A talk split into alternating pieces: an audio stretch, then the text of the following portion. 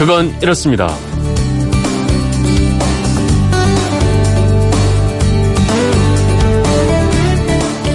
안녕하십니까 전종환입니다. 직장인들에게 물어봤습니다. 가장 살고 싶은 도시가 어딥니까? 어, 3위가 부산이었고요. 2위가 서울 강남, 1위는 어디였을까요? 우리나라에서 가장 큰 섬 제주도였는데요. 이 제주도에서 올 들어 가장 붐비는 곳 방문객이 부쩍 늘어난 핫한 곳이 어딘지 아세요?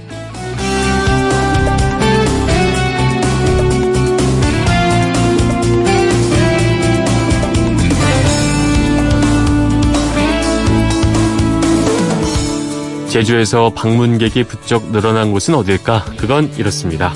멋진 해변이나 이름 있는 관광지, 맛있는 음식점이나 카페 아니고요. 바로 제주 4.3 평화공원입니다. 제주 4.3 평화재단이 내놓은 자료를 봤더니 올 들어 4월 말까지 이4.3 평화공원을 찾은 사람이 약 15만 명이었습니다. 지난해 같은 기간에 8만 명이었으니까 거의 두 배가량 증가를 한 거죠.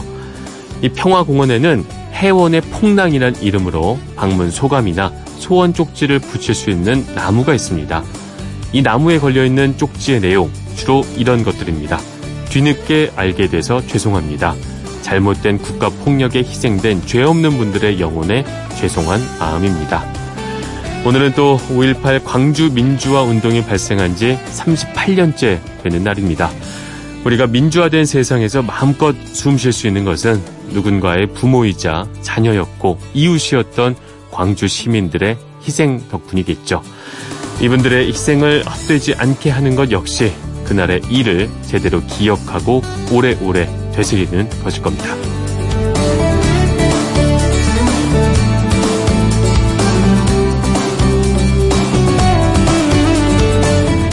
5월 18일 금요일 그건 이렇습니다. 전종환입니다. 바로 출발하겠습니다.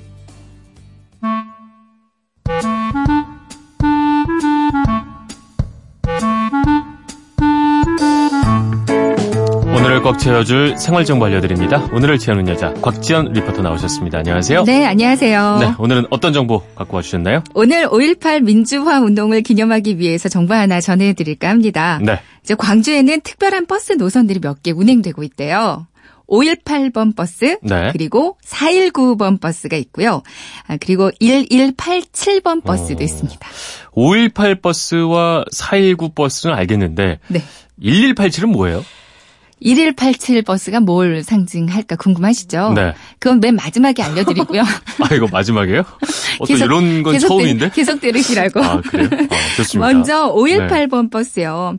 뭐 알고 계신 대로 5.18을 기념하는 버스가 맞습니다. 네. 5.18 광주 민주화 운동의 정신을 기리기 위해 만들어졌다고 그러거든요. 네. 일단 국립 5.18 민주묘지를 가기 위해서는 기본적으로 이 초록색의 5.18 버스에 오르셔야 되는데요. 네. 국립 5.18 민주묘지뿐만 아니라 광주 시내의 모든 5.18 관련 민주화의 성지들을 이 버스가 마치 순례자처럼 계속 순환하고 있어요. 아, 어찌 보자면 그 5.18 성지들을 계속 도는 노선을 만들었다 이렇게 볼 수도 있을 것 같은데 네. 어떤 곳들이 포함이 돼 있어요? 5.18 민주화 운동이 시작된 전남대학교의 정문 지나고요. 네. 광주 시민과 계엄군이 맞서 격렬하게 저항한 항쟁의 거리 금남로드 지나고요. 그리고 시민군이 최후의 항전을 벌였던 전남 도청을 아. 경유하고요. 뿐만 아니라 5.18 민주화 운동 당시 희생된 주검을 임시 안치했던 상무관, 어, 시민들에게 그 주먹밥과 생필품을 나눠주던 양동시장도 경유하고 네. 망월동 묘지라고 불렸던 5.18 구묘지도 경유합니다. 음, 그리고 사적지를 따라 이렇게 구비구비 돌다가 복잡되는 도심을 벗어나서 종점으로 향하는데 종점 인근으로 가잖아요. 네. 그러면 광주 민주화운동의 희생자들이 잠들어 있는 이5.18 국립묘지에 내리실 수 있는 거죠. 네, 그야말로 5.18의 과거 와 현재를 오가는 버스다 이렇게 말할 수 있을 것 같은데 네. 음. 민주화 운동 기념하고 기억하려면 이거 한번 타보는 것도 좋을 것 같습니다. 네. 419 버스는 어떤 노선인지도 궁금한데요. 네네. 4.19 번도 뭐 역시 민주항쟁의 역사가 담겨져 있습니다. 네. 1960년 광주 4.19 민주혁명을 기념하기 위해 만들어진 버스라고 하거든요. 네. 이제 기본적으로 광주의 4.19 혁명제를 지나가는 버스고요. 일곡지구부터 시작해서 전남대학교 후문 그리고 광주고등학교 네. 이 광주고등학교가 광주 4.19 혁명의 진원지라고 그래요.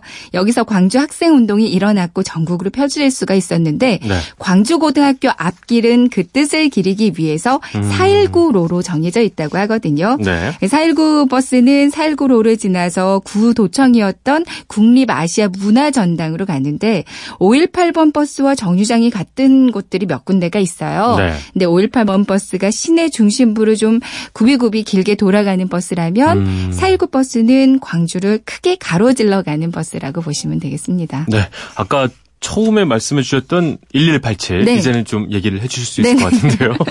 궁금하셨죠? 네. 빛고울 광주를 대표하는 산이 어떤 산이 있을까요? 알고 어, 계세요? 무등산. 네, 맞습니다. 이 무등산을 오르는 버스가 바로 1187번이라고 아. 하는데요. 무등산의 해발 높이가 1187m라고 그래요. 네. 해발 높이를 이 버스 아하. 번호로 사용하고 있는 거죠. 네.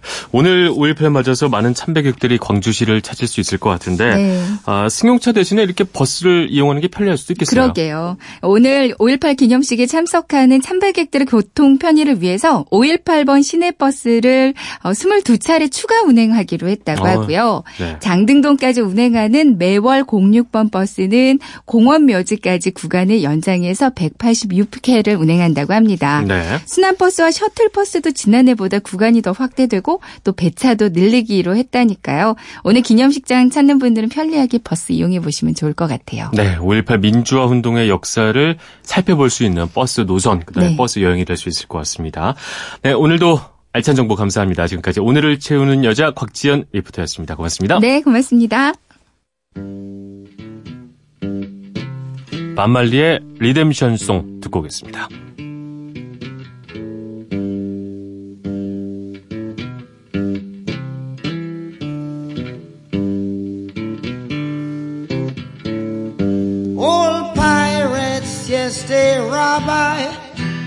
sold I to the merchant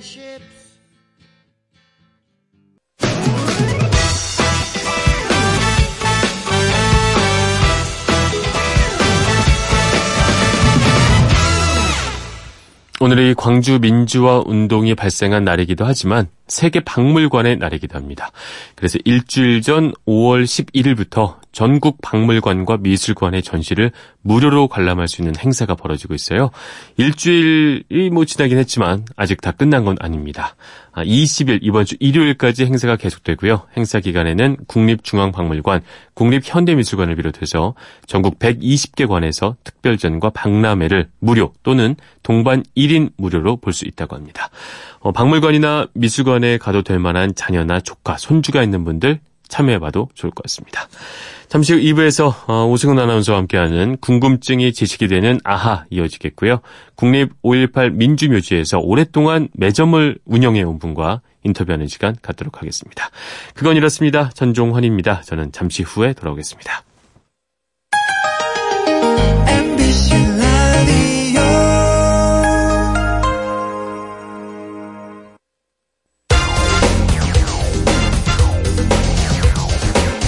궁금증이 지식이 되는 아하.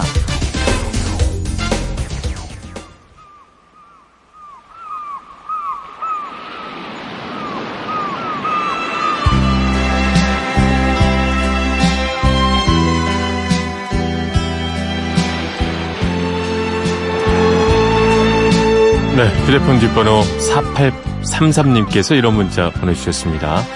광주에 있는 국립 5.18 묘지를 다녀왔습니다. 아, 과거를 기억하지 못하면 불행한 역사는 되풀이 된다고 적혀있는 문구가 잊히질 않습니다. 다른 나라에도 아프고 불행한 과거가 있을 텐데 아, 다른 나라들에서는 불행한 과거를 어떻게 추모하는지 궁금합니다. 이런 내용 보내주셨습니다. 지금 들으시는 노래는 바위섬 아, 5.18 추모 노래인데요. 오승훈 아나운서와 4833님의 궁금증 풀어보도록 하겠습니다. 네, 오늘이 5.18 민주화 운동 38주년이에요. 네. 5.18 묘지에서 기념식 열리겠죠? 작년 기념식 기억나세요? 아, 기억납니다. 예, 아버지에게 보낸 편지를 읽은 5.18 때 희생된 희생자의 따님을 네. 문재인 대통령이 따라가 안아주면서 그렇죠. 위로하던 모습, 이 TV 생중계 보면서 눈물이 핑 돌았는데 오늘도 5.18 묘지에서 기념식이 열릴 예정입니다. 네, 그때 TV를 보면서 저도 아, 저도 눈물이 나더라고요. 그렇죠. 그러니까 우리 이렇게 5.18 민주화 운동도 그렇고 뭐 4.19 혁명이나 또 6.25 한국 전쟁 때 이게 국가를 위해서 싸우다 희생된 분들을 위해서 국립묘지 안장을 하고 추모를 하잖아요. 네. 다른 나라에서도 어, 이렇게 국립묘지를 조성을 해서 추모를 하는지 이게 궁금증입니다. 네. 다른 나라에도 국립묘지는 다 있습니다. 네. 대표적으로 프랑스 파리 팡테옹 국립묘지가 있고요. 미국 워싱턴에도 알링턴 국립묘지가 있습니다. 네. 팡테옹 같은 경우에는 프랑스 대혁명 과정에서 많은 사람이 피를 흘렸고 국왕인 루이 16세도 처형됩니다. 이런 희생과 상처를 치유하는 과정에서 파리에서 가장 높은 언덕에 있는 성당을 개조해서 네. 국립묘지 음. 팡테옹을 음. 만들었고요. 프랑스 파리의 대표적 건물 하면 혹시 뭐가 떠오르세요? 역시 뭐 에펠탑 아니겠어요? 음. 아니 뭐 개선문도 있겠구나. 음. 네. 어, 이 질문을 왜 드렸냐면 개선문 얘기하려고 그랬어요. 네. 개선문은 도로 한복판에 위치하고 있잖아요. 이 개선문 아래는 무명 용사들의 무덤이라고 합니다. 오. 그래서 프랑스에서는 이들의 넋을 기리기 위해서 개선문의 불이 1년 365일 내내 꺼지지 네. 않는다고 하고요. 아. 매일 저녁 6시 30분에는 전사한 모든 군인에게 경의를 표하는 의식이 거행됩니다. 그러니까 이게 그냥 파리 가서 개선문 앞에서 멋있다고 찍기만 했는데 네. 이런 의미가 숨겨 있다고 하니까 네. 아, 참 잘 생각을 했다는 생각이 드네요. 오히려 그렇죠. 도심 한복판에 누구나 가는 곳에 이렇게 기리는 장소를 만들어 놓은 거잖아요. 네, 그것도 매일 그렇죠. 거죠. 하루도 빠짐없이 기억하고 추모하겠다 이런 발상이군요. 네, 나라마다 이렇게 독특한 추모 방식들이 많이 있는데요. 이번에는 독일의 추모 방식 알아볼까요? 독일 하면 역시 뭐 나치의 희생자가 많지 않겠어요? 그렇죠. 네. 독일을 가본 분들은 아실 텐데 베를린을 비롯해서 독일 주요 도시 거리의 보도블록 중에는 황동판, 놋쇠로 씌워서 반짝이는 동판들이 있습니다. 네. 독일 말로는 Stolperstein, 우리말로는 걸림돌이라고 합니다. 오, 보도블록처럼 돼 있다면 그거를 밟고 지나가게 돼 있는 거 아닐까요? 그렇습니다. 근데 이 돌에는 네. 나치 시절에 그 주변에 잡혀가서 강제 노동 수용소에서 희생당한 사람의 희생 사실이 어, 새겨져 있습니다. 네. 가로 세로 10cm 크기의 동판에 이름과 생년월일, 추방 연도, 지역을 새겨 넣은 건데요. 독일 귄터 뎀니히라는 독일 예술가가 희생자들을 기리기 위해서 1997년 쾰른에서 시작했습니다. 의미는 알겠는데 이게 왜 아까 말씀하신 어, 슈톨퍼슈타인 이게 우리말로 걸림돌이라 그랬잖아요. 네. 왜 이름을 걸림돌로 했을까요? 이게 걸림돌은 무심코 걷다가 발에 걸리는 거잖아요. 네. 이 돌처럼 희생자들을 기억하겠다는 의미를 담고 있다고 합니다. 이 걸림돌은 독일 주요 도시는 물론이고 프랑스, 스위스 등 유럽 18개국에 약 5만 6천 개가 깔려 있는데요. 네. 이 사업을 시작한 댐니 작가는 이 걸림돌이 전 세계에 600만 개가 깔려야 한다 이렇게 얘기합니다. 나치에 의해 희생된 사람이 600만 명에 달한다 이런 얘기인가요? 맞습니다. 어. 그한 사람 한 사람의 삶을 애도하고 기억하려는 노력을 해야 한다라는 뜻입니다. 이번에는 그러면 미국의 추모 방식을 한번 볼까요? 네. 2000년대 들어서 가장 큰 비극이라고 하면 아무래도 9.11 테러를 꼽을 수 있습니다. 그쵸. 이 테러로 인해서 세계무역센터 이 쌍둥이 빌딩이 완전히 무너져 내렸죠. 그래서 그 자리에는 One World Trade Center, 즉 제1 세계무역센터가 다시 세워졌고요. 네. 그라운드 제로와 911 메모리얼, 즉 음. 911 추모관이 건축됐습니다. 말씀하신 그라운드 제로에 테러로 목숨을 잃은 분들의 이름이 적혀 있다고요? 맞습니다. 그런데 모두 음각으로 돼 있어요. 그러니까 이름이 돌출되지 않고 속으로 네. 파서 음각을 했다는 건데 이 음각을 한 것은 돌에 완전히 새겨서 영원히 기억하자 이런 아, 의미를 담고 있습니다. 그런 의미가 있군요, 네. 음각에. 네. 이 음각된 틈에는 또 꽃을 꽂아서 네. 희생자들을 추모할 수도 있게 했고요. 음. 9.11 추모관에는 희생자들의 유품, 또 그날의 흔적들, 희생자의 사진, 간단한 소개를 적은 전단지들을 전시하고 있고요. 네. 사진가들의 추모 공간을 인터넷상에 만들어 놓았습니다. 그럼 그라운드 제로에 굳이 가지 않아도 추모를 일상적으로 할 수 있다는 얘기겠군요. 맞습니다. 사진가들의 작품 이게 오프라인에서 전시를 하거나 네. 다른 도시로 순회 전시를 가기도 하지만요. 홈페이지의 영상 에세이를 통해서 힘을 음. 발휘하고 있습니다.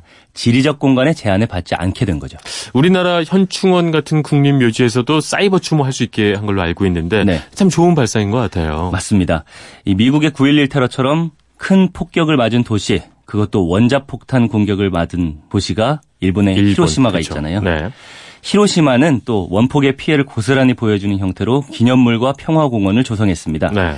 원폭이 떨어져서 뼈대만 남은 건물을 없애지 않고 잘 보존해 놓았는데 이 원폭 돔은 유네스코 세계유산으로 지정됐습니다. 네, 이렇게 뭐 정부에서 나서서 뭐 시간과 돈을 들여서 건물, 공원, 묘지로 희생자들을 추모하고 기억하는 경우도 있지만 음. 어, 최근에 보면 시민들이 자발적으로 또 즉각적으로 추모 활동을 하는 경우도 많이 있어요. 그럼요.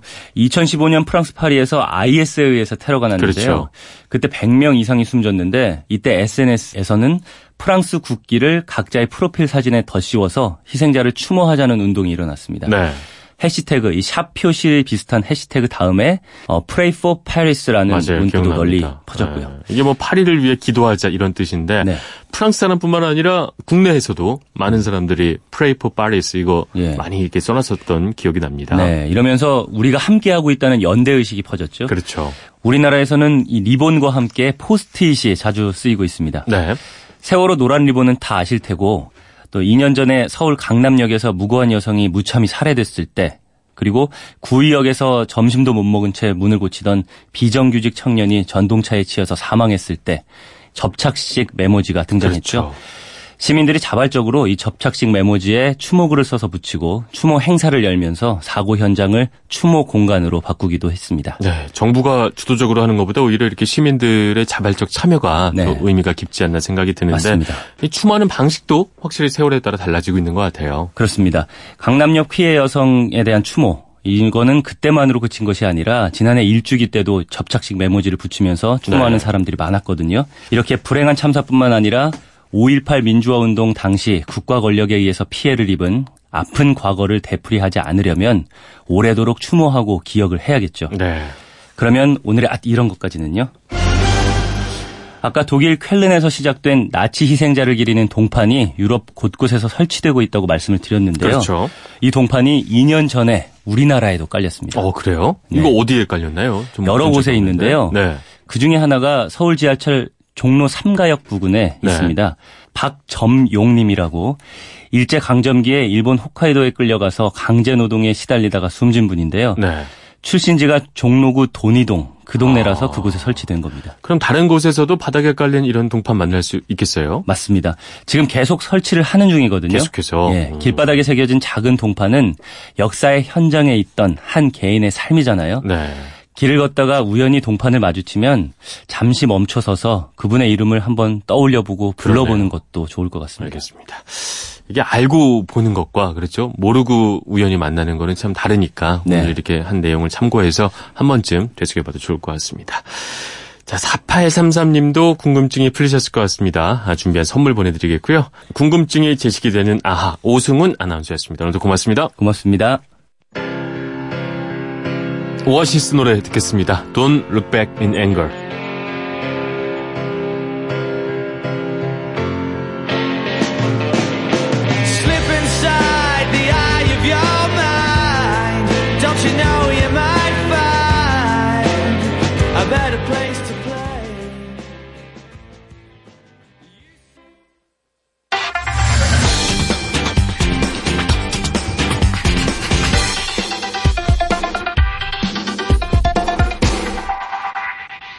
오늘 5.18 민주화 운동 기념일이죠.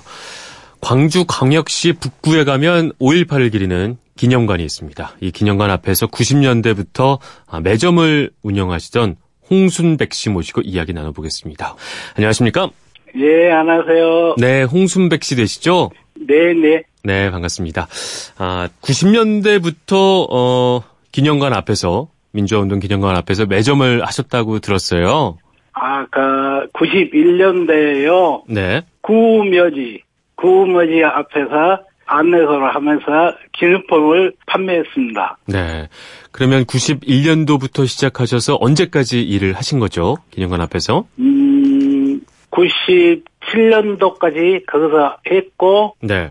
이제 98년도에는 신묘지로 내려와서 했을 거예요. 네. 선생님 현재 그 연세가 어떻게 되시죠? 네, 제가 66년입니다. 아, 66세시고 나고 자란 예, 곳도 예. 광주시고요.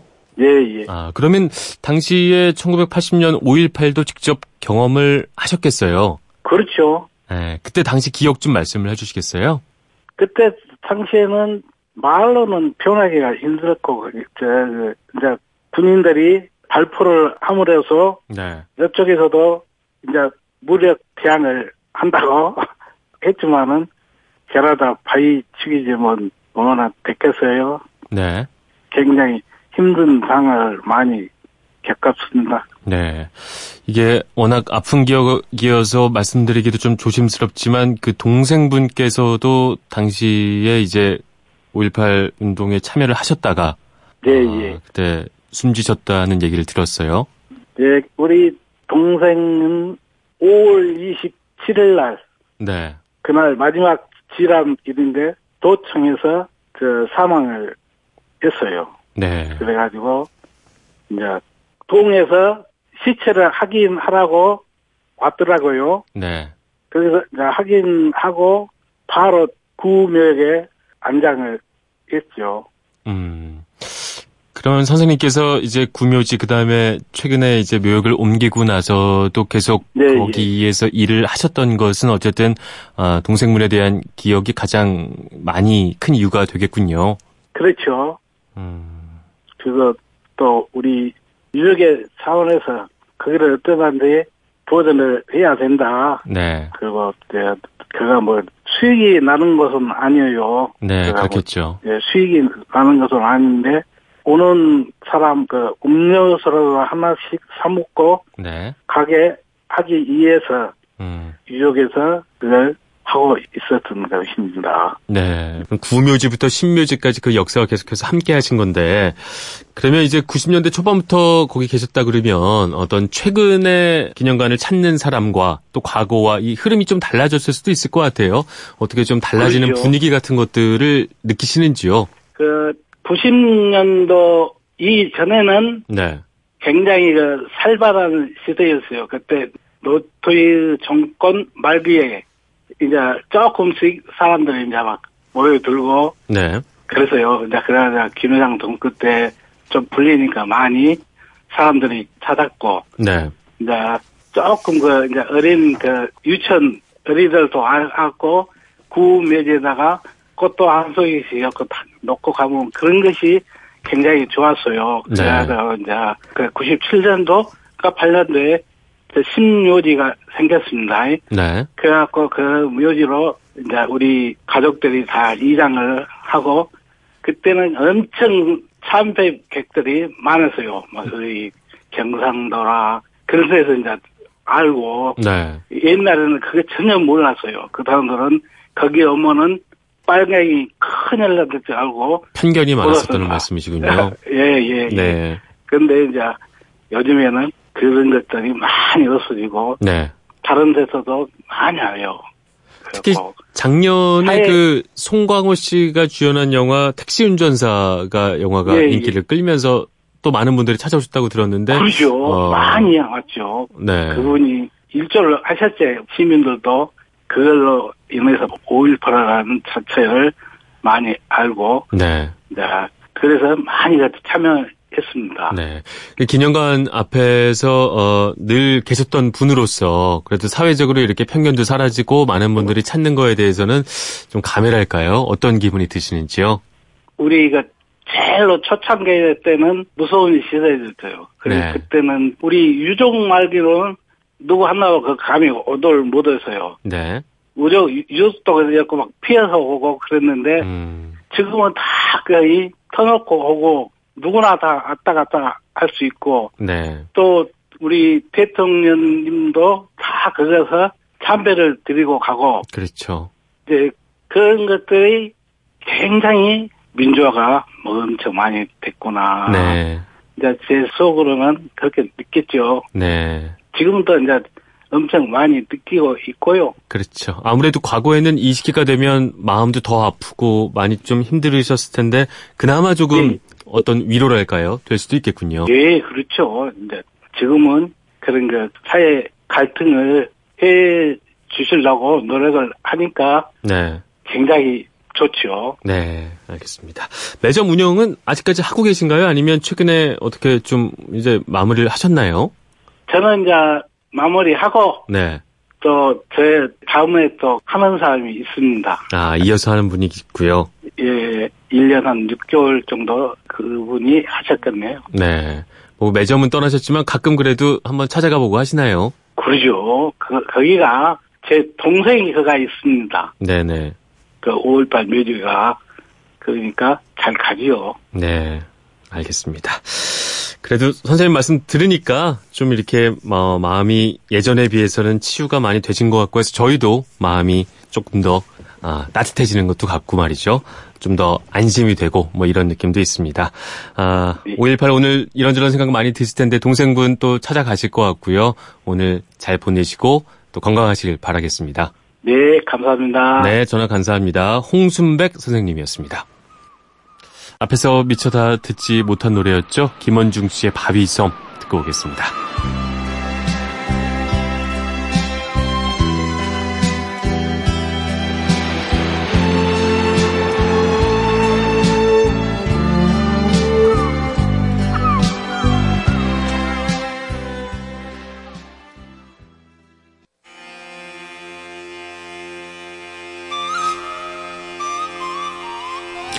헌신적으로 도와준 광주의 젊은이들이 없었다면 다큐멘터리는 세상에 나올 수 없었다. 세상의 모든 좋은 말들 1980년 광주의 실상을 전 세계에 알린 기자 위르겐 힌츠페터의 2003년 송건호 언론상 수상 소감이었습니다. 이 수상 소감이 영화 택시 운전사의 시작이었죠. 1980년 뜨거웠지만 차갑게 식어가야만 했었던 광주의 청춘들을 기억하기 위해서였을 겁니다. 기억하겠습니다. 그 뜨거웠던 열망과 용기들을 네, 기억하겠습니다. 저는 내일 다시 찾아오겠습니다. 지금까지 아나운서 전종환이었고요. 금요일 아침입니다. 모두 힘내십시오.